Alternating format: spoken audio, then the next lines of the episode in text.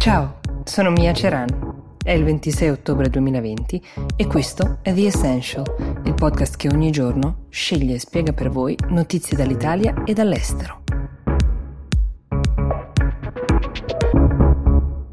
Allora, intanto chiariamo che per scelta vi parlerò di coronavirus o di testi, come il DPCM, solo quando, come oggi, disponiamo di dati o di un documento ufficiale dal quale estrapolare le informazioni definitive, per quanto si possa uh, appunto parlare di informazioni definitive in questo momento storico. Però questo lo dico a titolo personale senza alcun giudizio verso i giornalisti che hanno pubblicato informazioni filtrate nei giorni precedenti. Se un giornalista ha una notizia in anteprima è nell'ordine delle cose che la pubblichi, ma a far filtrare quelle informazioni è stato qualcuno in seno al governo e spesso questo è un esercizio fatto dalla politica per sondare l'umore dei vari gruppi di interesse coinvolti, una sorta di svista non troppo accidentale che permette eventualmente di ritrattare prima della pubblicazione ufficiale passi quando si tratta di altri temi in tempi normali, ma qui si parla di misure con impatto diretto e immediato sulle persone e le aziende e sarebbe meglio avere un po' più di cura e di riservo. Quindi riassumiamo quel che sappiamo. Le norme di cui vi parlo sono in vigore da oggi fino al 24 di novembre ed hanno due obiettivi. Il primo è tenere sotto controllo la curva epidemiologica e il secondo è scongiurare il lockdown totale, anche se per alcune categorie di esercizi, come vedremo, si torna alla chiusura totale. Bar, gelaterie, pasticcerie, ristoranti chiuderanno alle 18 anche nei giorni festivi. Dopo le 18 asporto e consegne a domicilio. Non si consumano cibo e bevande per strada dopo le 18. Ci saranno indennizi per esercenti colpiti da queste nuove misure, ma attendiamo di sapere quali e quanti. Chiuse piscine, centri benessere, palestre, i teatri, i cinema e le sale da concerto restano aperti solo i musei con ingressi contingentati come è stato fino ad ora. Sospese tutte le competizioni sportive tranne quelle a livello nazionale. Riprende in buona misura la didattica a distanza, soprattutto per le scuole secondarie, mentre restano in presenza le elementari. Non ci sarà un coprifuoco, d'altra parte, visto che tutto chiude alle 18 diventa abbastanza chiaro che le strade si svuoteranno.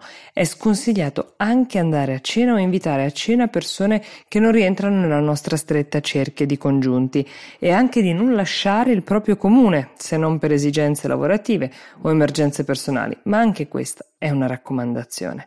Mancano ad onore del vero, ma forse è una scelta del governo, questa, i dati su dove effettivamente avvengono il maggior numero di contagi, dati che non possono non esserci dopo tutti questi mesi di contact tracing.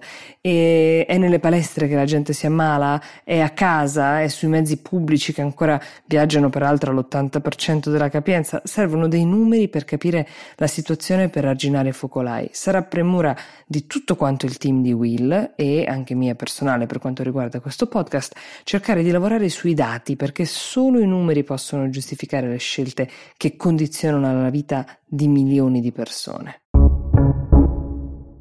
Nel frattempo vale la pena dare un'occhiata a cosa stanno facendo gli altri paesi europei per fronteggiare questa situazione, che ovviamente non è solo italiana. In Francia hanno optato per un coprifuoco dalle 21 alle 6 del mattino che riguarda circa due terzi della popolazione.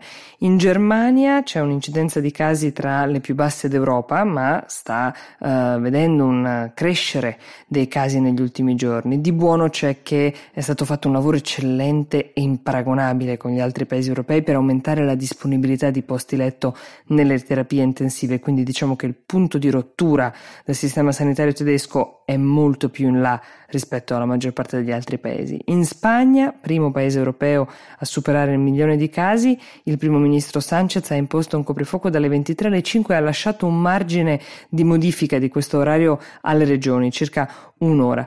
Persino la Svezia, che se vi ricordate non ha mai attuato una politica di chiusura totale e ha visto prima una crescita vertiginosa dei casi, poi un appiattimento della curva, adesso sta affrontando un nuovo picco. Il Belgio e la Repubblica Ceca, pure con casistiche diverse, il primo tantissimi contagi nella prima ondata, la seconda quasi risparmiata, anche loro vedono i numeri crescere, i rispettivi governi si avviano a una nuova chiusura totale.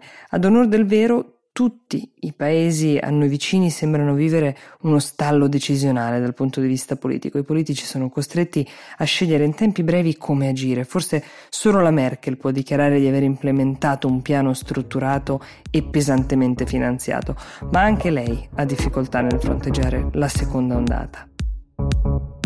Oggi The Essential finisce qua. Noi vi diamo appuntamento domani. Buona giornata.